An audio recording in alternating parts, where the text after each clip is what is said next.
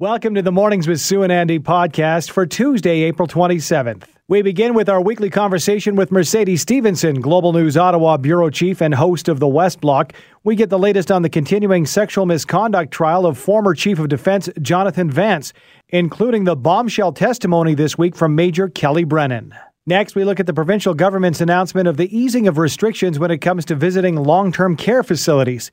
We get the details from Sarah Offin, Global Calgary reporter. Continuing our discussion surrounding long term care centers, we hear details on a new study out of the University of Waterloo that suggests smaller centers could be the key to mitigating future viral outbreaks. We discuss with a professor of public health. And finally, we get details on a new certification program for entrepreneur coaches. We speak with Calgary based personal development and entrepreneur coach Doug Vermeeren. 609 on your Tuesday morning, and from bombshell testimony by Major Kellie Brennan in the sexual misconduct trial of former Chief of Defense Staff Jonathan Vance to a look at the vaccine rollout here in Canada and right across the globe. It was a busy one this weekend on the West Block, and with details, we're joined this morning by Mercedes Stephenson, Global News Ottawa Bureau Chief and host of the West Block. Hi, Mercedes. Hi, how are you? Excellent. Thank you for being with us as always. Boy, a new week and more details coming out on the uh, sexual misconduct trial of the Chief of Defense, Jonathan Vance. The testimony by Major Kellie Brennan. I guess, were you surprised or did you know a little bit about what was coming? And, and we'll talk about what was the biggest takeaway from that testimony in your view. Well, I'll say I didn't know um, that it was going to come out at uh, the the parliamentary hearings. I was certainly aware of the allegations, and we'd actually uh, asked General Vance about those allegations in February, at which time he denied paternity of the children. We're talking uh, specifically, uh, we should say, for folks who might not know, that he fathered two of her kids.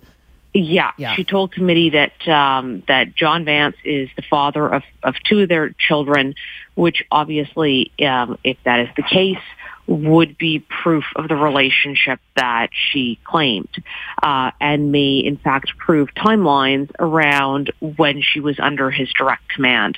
Uh, he has denied having a relationship with her while she was under his direct command. He has denied being the father of the children.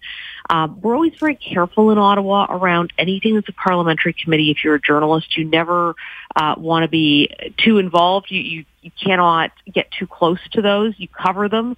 Uh, but I you know, did not know what she was going to say in advance. Um, I wouldn't say I was necessarily surprised by it, um, but the shockwave was was massive in Ottawa for sure. Yeah. Because um, well, a lot of folks in the military might have heard rumors about that. It was the first time it had ever actually been put out there that directly in the public sphere. Uh, you could see the reaction on social media and, and just hear it around Parliament Hill. Let's talk a little bit more about the journalistic uh, process that, that you kind of referred to there, Mercedes, and that we can assume now that you knew about this you know, maybe maybe weeks ago, maybe even longer. Um, there must be much more to the story that at this point um, isn't exactly your news to tell. So generally, you would think a reporter would let every, the cat out of the bag, but it, it's a very delicate and interesting situation. Your job, isn't it? It's it's very delicate when you're talking about um, Mean, as journalists, we have to be factual. We have to be neutral. Mm-hmm. So we, we have to be confident that we are we are able to prove everything that we are reporting. We also have to take into consideration uh, the possibility of harm that could be done, mm-hmm. and we have to take into consideration uh, legal risk. And in, in this particular case, we actually wrote about it in the article uh, for folks who are wondering, well, why, if you heard this allegation, wasn't it published? It was because we determined there was a significant legal risk. Um, when Major Brennan testifies at committee, she was able to share her story as her story um, and that part of her story. And you're also protected by parliamentary privilege when you testify, which means you are immune. Um, so there is extensive protection there for her um, that there isn't in a way when somebody is speaking to you as a journalist. So it was uh, it was certainly something I'd I'd heard about. It you know at the end of the day um, we will see what happens, uh, but yeah, I'm always very, very careful on uh, legal risk and what we are reporting and that we are being very careful to verify everything that we have in terms of there's usually more we've seen um, that doesn't necessarily make it into especially the two minutes of TV reporting. Yeah, and frankly, when there are kids involved, it makes it that much more delicate, I'd imagine, especially after he said he'd never even heard of them when their names were mentioned. So, uh, more to come on that for sure. And you also talked uh, on this topic to Deputy Prime Minister Chrystia Freeland and, and asked her if she had any knowledge about these accusations and what, what were her thoughts on this? She said she had no knowledge of these allegations. She she didn't know about them in, in 2018, which by the way was a separate allegation than this one uh, that was brought forward to the defense minister. She was unaware of those allegations, um, and then we sort of kind of asked her, "Do you think that you have confidence in Minister Sajjan for his handling of this?" After last week, we reported um, that the victim behind one of the emails uh, that was sent she had gone to the ombudsman, the military ombudsman, because she believed that he would go to the minister and the minister would have to do something. Uh, as we know, the minister didn't accept that envelope. He said that he believes he proceeded along the right path. Others have criticized him for that and said mm-hmm. that he mm-hmm. should have been more directly involved and at least looked at the evidence. Um, and, you know, Deputy Prime Minister Freeland said that she, she supports the prime minister. She supports the defense minister. She supports the chief of staff to the prime minister, who, for those who haven't been, you know, watching this under a microscope, we found out that the prime minister's chief of staff did know in 2018 there was an allegation, didn't know the nature of it, uh, and that actually contradicted some of the defense minister's previous testimony. So now the defense committee is saying that they would like to hear from the Prime Minister's Chief of Staff. Uh, I think that's highly unlikely to happen. Senior staff members usually do not appear in front of committees. Ministers do.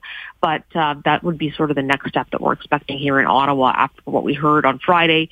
Uh, but Deputy Prime Minister Chrystia Freeland also said she wanted to apologize to any woman who had experienced sexual misconduct or sexual assault, assault while she was serving her country uh, wearing the uniform. I keep hearing there's something coming very soon, within the next week or two approximately. There's going to be an announcement about what the Liberals are planning to do on this, um, and it will involve everything from a civilian watchdog, although we don't know if it will report to Parliament, to a senior position being created in the military to deal with sexual misconduct, and um, perhaps also that probe that we've been hearing about, yeah. uh, looking into General Vance's behavior and others that they have been promising us now for almost three months.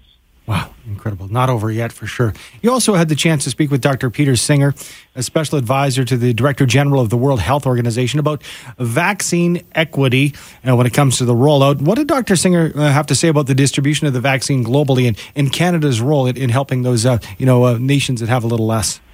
Yeah, his biggest message was that until COVID is under control everywhere, it's under control nowhere. Um, so as long as you have the kind of uh, just horrific outbreaks that we're seeing in India and in Brazil, it inevitably, we're in a globalized culture, will continue to travel around the world. So he's really pushing to make sure that those countries that are not as fortunate as Canada have access to the vaccine. One, it's a moral imperative in his view, and two, just at the end of the day, it will keep coming back to Canada and other countries as long as it's flourishing. So he would really like to see Canada and others step up to the plate to make sure that those countries are getting vaccines, that they are able to vaccinate their populations uh, in countries that, that don't have the kind of advantages that we do here. Um, you know, we can do a lot of social distancing and stuff in Canada. That's hard if you're in a favela in Brazil. Yeah. Um, so that was really his message is that everyone needs to focus on making sure that the vaccine does in fact go everywhere and not just essentially end up concentrated in G7 countries. Well, thank you for your time, Mercedes. You be safe out there. And do you, you, you don't have your vaccine yet, do you? I don't. I don't. I am so excited to get it, but um, age-wise, I haven't qualified yet. You're so. just much younger. Andy and I both have our first shot, so we're good to go. Well, I'm looking forward to it soon. Thank you so much for joining us. Have a great day, Mercedes. Thank you. Thanks. That's Mercedes Stephenson, Global News Ottawa Bureau Chief and host of the West Block. 709, it's mornings with Sue and Andy. Big news from the province yesterday for family members of residents living in long term care facilities and a chance for younger Albertans with underlying health conditions to get the jab. With the latest, we are joined by Global Calgary reporter Sarah Offin. Good morning to you, Sarah. Good morning, Andrew. Well, let's discuss this easing of restrictions at long term care facilities. Uh, what are the new guidelines that have been issued? Yeah, so essentially, uh, Premier Jason Kenney is saying that there's been more than 90% decline in the number of active cases in continuing care homes uh, thanks to vaccinations. So beginning May 10th, residents will be allowed to have uh, more visitors. So they can have up to four family, family members or support people instead of just two. And then for outdoor visits, it will now be limited to 10 instead of five.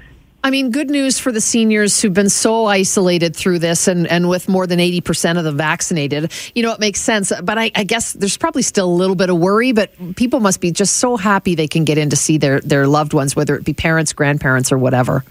Yeah, I think it will come to as a big relief to a, a, lot of people. And of course, we know that those groups were some of the first up for those vaccinations. So they're feeling more protected. It will be up to the discretion of the facilities in terms of whether or not they want to implement uh, those those recommendations from the province. But legally, they are now allowed to have more visitors. So it will be some relief for them. At the same time, we're still hearing from infectious infectious disease specialists who are saying mm, is now the time. I mean, most of the people in those continuing care homes would have got the Pfizer or the Moderna vaccine, but, uh, you know, the, it's still only 90 some percent effective. Mm-hmm. So there is questions about the gaps there still when we're seeing some of the highest rates of infection that we've seen over the course of this pandemic. It's interesting uh, to me, Sarah, because uh, one of the clarifications that you uh, delivered to us was that May 10th date. That's over two weeks from now, isn't it? Any reason given that, that they're uh, pausing that for two weeks before people can get the opportunity to visit loved ones? Yeah, that is a really good point. I my guess would be that they're just giving those vaccines some time to really take mm. effect, and of course, waiting uh, for people to get that second dose so that they have as much protection as possible. Uh, but they didn't uh, they didn't sort of clarify specifically on that note. And maybe with the numbers high as they are right now, too, let that come down a little bit, hopefully. Now, also, Sarah, you're talking this morning about the fact that some of the younger generation, uh, we go from one extreme to the other for sure, but some of the younger um, people here in our city are soon going to be able to get the jab, too. Yeah, so we're talking about uh, the most vulnerable populations, young and old. Um, some some good news for families that have been struggling, and so uh, young teens with underlying health conditions are going to be uh, now uh, able to to get vaccinations. So beginning today, children aged 12 to 15 with underlying health conditions are eligible to book an appointment. Uh, that's for the Pfizer vaccine. Um, this is an interesting one because the lowered age limit is still being reviewed. It has not yet been approved by Health Canada, but it is in line with other jurisdictions. It follows recommendations from the National Advisory Committee on Immunization. So it's probably some good news um, for those parents who've been very worried about their, their teens. And I mean, it, it's, it's hard for people in that age group to really follow all those health re- regulations, to keep their masks on, to keep distance from their peers. Um, that's a difficult go. And so this will provide some protection I think the province is hoping it will provide some protection, specifically when um, those students are returning to classes mm-hmm. again in the fall. And let's talk about, you know, the fact is that the vaccine rollout uh, very much continues, including announcements uh, that they are going to uh, up the numbers of vaccines and really focus on one of the most hard hit sites at the beginning of the pandemic, the meatpacking plants. Yeah, yeah. So it's really interesting that we're seeing this happen and sort of these pop up tents, uh, structures that are happening, really localizing their efforts on that vaccine front. I mean, there's been a lot of questions about, you know, how all the vaccines are rolled out and who should get them first and that sort of thing. And really what the province is trying to do is to target, uh, the areas where we're seeing the most spread, where we're seeing uh, people that are most vulnerable, and certainly those meat packing plants have been hard hit over the course of this pandemic. Well, thank you so much for joining us and great updates. I mean, good news for so many here in the city of Calgary with vaccinations coming their way. Thanks for joining us, Sarah. Appreciate it. Yeah, we'll take it one day at a time. Thanks, Sue. Exactly. Sarah Offin, that is Global News reporter Sarah Offin. And I think it's great for those families and those residents in LTC. Absolutely. Uh, so very important. There was still some strict guidelines, yeah, right? Oh, it's not like it's going to be a free for all. So that's a good thing. That, yeah, absolutely. Still protecting them. And of course, this is the population where we have seen the, the largest numbers of vaccines yes. doled out at this point. But still, I wasn't too sure, particularly, uh, you know, when you hear there's an announcement and Jason Kenney and uh, Health Minister Tyler Shandro are going to be uh, present uh, what we would be seeing. And the numbers to me are why I'm, I'm, a little shocked we did not see some more restrictions in place. Again, mm-hmm. and I always have to say this caveat. It's a shame I have to. I don't want to, you know, we've never had a lockdown in the province. I don't want businesses to hurt. But the fact is, with the numbers from yesterday, uh, 1495, 1,495 new COVID cases announced yesterday, 616 in hospital. That's the highest since January 23rd. 145 in ICU. That's the 10th highest to date. And uh, seven day uh, average hospitalizations, 558. It's a 10% positivity rate. Wow. 10%. And we've been, uh, there was a stretch where we did about 12 days of uh, 10% or, or bigger. Slipped below that, I think, in the past couple of days. But uh, the numbers are high out there right now. And worrying for sure. So this is good news that Canada's first Johnson & Johnson COVID-19 vaccines will arrive in our country this week. About 300,000 J&J doses. Um, we're also supposed to get 1 million more Pfizer shots and 650,000 Moderna doses. Now, that's Canada wide, so that has to be spread out, but that means we will get some more here in Alberta. The AstraZeneca, I believe, we're not supposed to get any more in Alberta for. Uh, an unknown time, but at this point, we're getting some other doses that are coming in. So that's good news, and hopefully, we can get more people vaccinated. I know there are a lot of people, we've heard from them, a lot of people picking which vaccine they want, and they didn't want to go with the AZ. So with J&J coming in, that's good news, and the others as well. Hopefully, more people will line up to get that shot. I was kind of shocked because we heard news yesterday that they would be, uh, you know, uh, sending and sharing some of their. Uh, over well their abundance of vaccine in the US they have 60 million 60 million AstraZeneca uh, vaccines that they're looking to unload. Well, and, it's uh, not approved there and they're not using no, them. They're, they're not going to it. waste. So thank goodness they're how, going to give them out. How many will we see? Who knows? But nevertheless, the more the merrier. And uh, apparently, we're uh, number three on the G20 list of nations as far as the uh, amount per population that have been vaccinated. Oh, okay. That's good news. G20, yeah. Oh, by the way, just a reminder if you were one of the maskless protesters at the uh, rally uh, that was up in Medicine Hat, um, you might want to get tested because somebody at that rally has tested positive and they're urging everyone to do it despite somebody who was a part of that rally saying, yeah, don't bother going to get tested. You might want to look into that. That's coming from AA AHS, right? 843 on Mornings with Sue and Andy. A major overhaul is needed to help protect long term care residents in the future. Those are the findings of a University of Waterloo report that looked into how COVID ripped through seniors' homes and how to best prevent it from happening again in the future. With details on the research, we're joined by George Heckman, professor in Waterloo's School of Public Health and Health Systems, as well as a Schlegel Research Chair. Good morning to you, Professor. Good morning. How are you? Good. Thank you for taking the time with us. So, George, uh, you pitched that we need to build smaller, more home like spaces for long term care facilities. How would this uh, help uh, any future problems?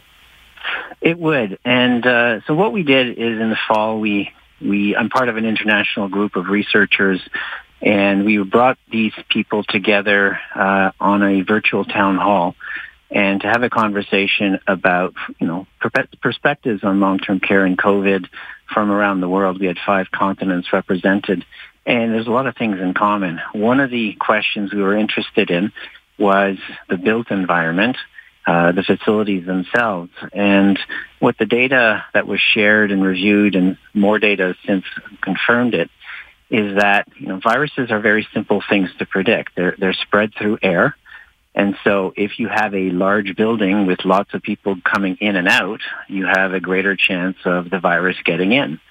And once the virus is in, if you have a very crowded building with a lot of people, the chances of the outbreak being very severe are, are very high.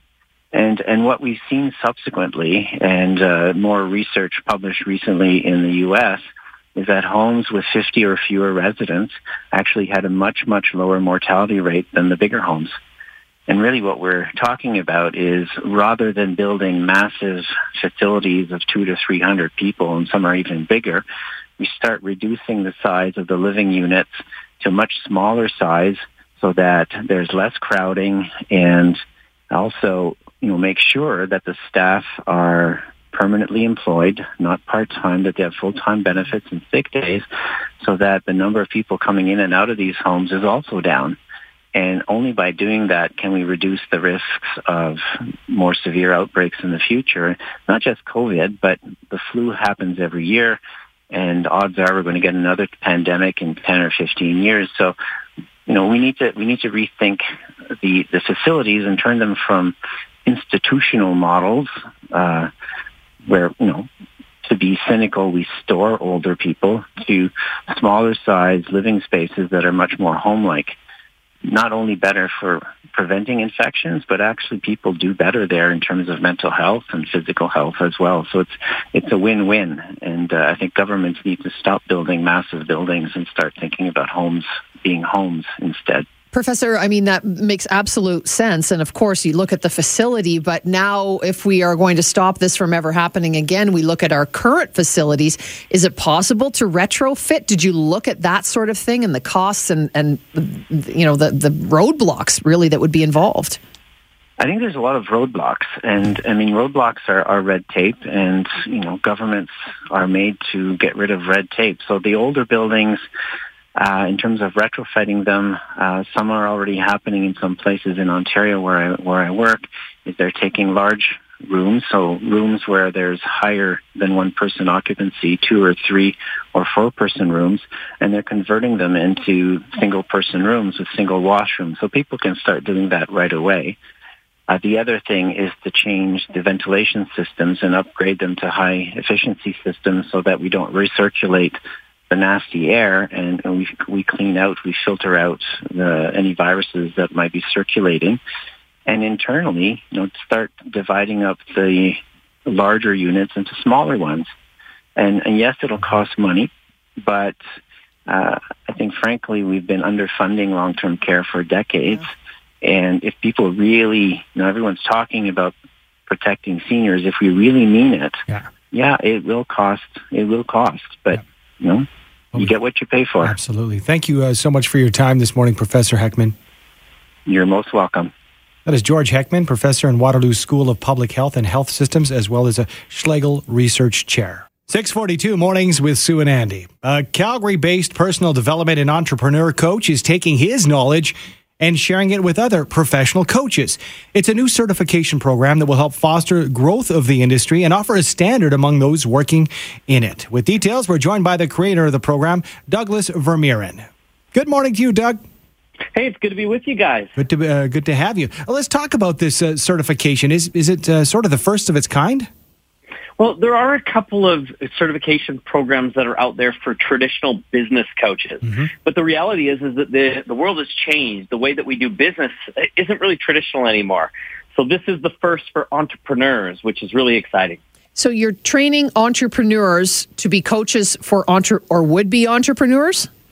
Well, yes, and, and I guess one one thing that's kind of interesting about this is obviously with the pandemic this last year, uh, statistics have kind of demonstrated that we've had more people become entrepreneurs now than ever in the history of the world. So it, the, the timing is really good, but it's not just me training them. A lot of people who aren't familiar with my history, they may not know that I actually went out and I, I did research with more than 500 of the world's top business leaders and entrepreneurs you know, founders of companies like FedEx, Nike, UGG Boots, Ted Baker, and many of the others. So I've actually got them as part of our, our faculty. And these are guys that have literally started from an idea and taken it to a multi-billion dollar enterprise internationally.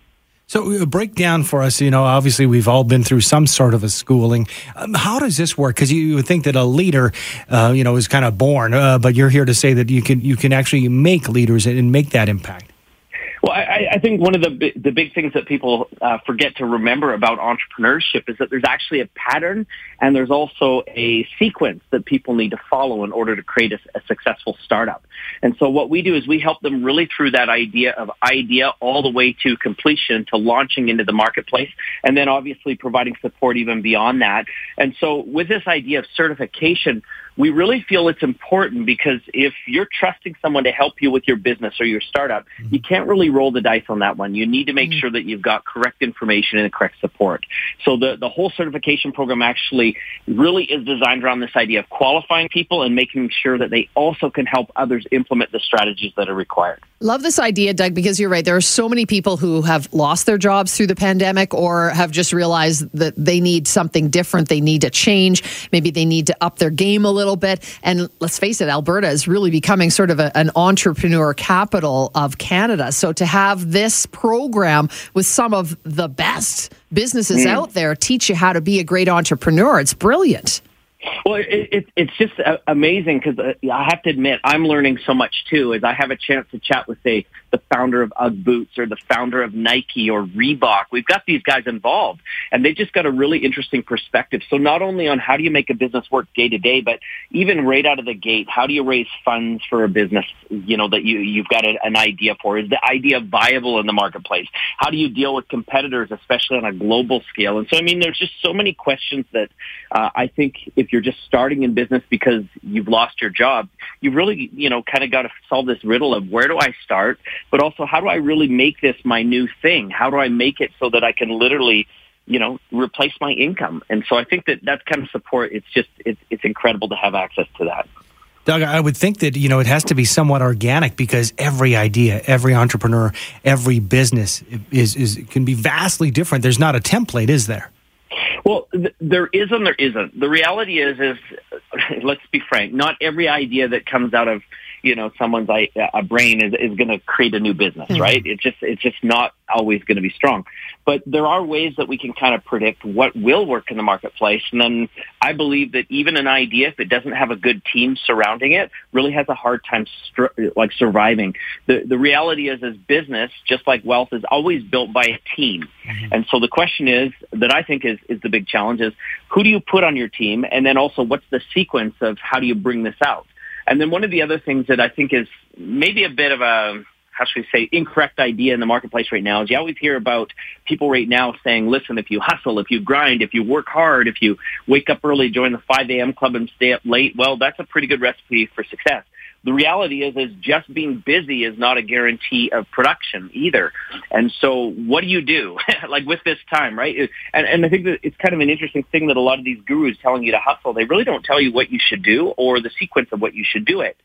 So to me, that tells me that they don't really have the answers. And so by bringing these top faculty in from these top businesses, we've solved that riddle. So it's not just a matter of getting busy or taking massive action. It's what the what's the deliberate actions that you need to take that are actually going to get the result. Well, I love on your website that you can jump right in and register, or you can schedule an interview with your team to maybe find out if this is right for you. So we'll direct people to certified entrepreneur certified sorry i'm trying to read it certifiedentrepreneur.coach.com thanks doug for joining us appreciate your time thanks for having me have a great day. That is Douglas Vermeeren, who's creator of the Certified Entrepreneur Coach program. Sounds brilliant.